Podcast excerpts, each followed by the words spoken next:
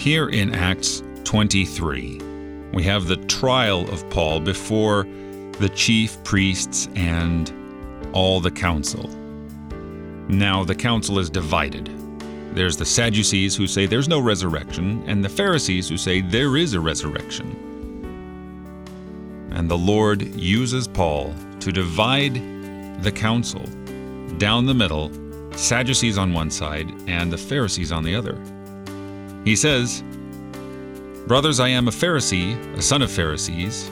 Respecting the hope and the resurrection of the dead, I am on trial.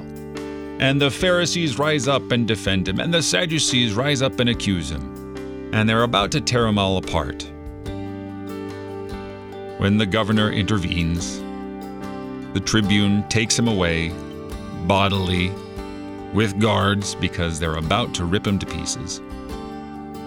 And the Lord stands by him that following night. And he says, Take courage. For as you have testified to the facts about me in Jerusalem, so you must testify also in Rome.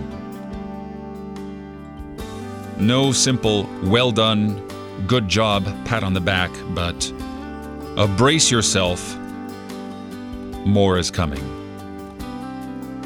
So it is for us. We are unworthy servants who have only done what is our duty. The Lord will give you more. You're listening to Oratio on Worldwide KFUO. Christ for you, anytime, anywhere.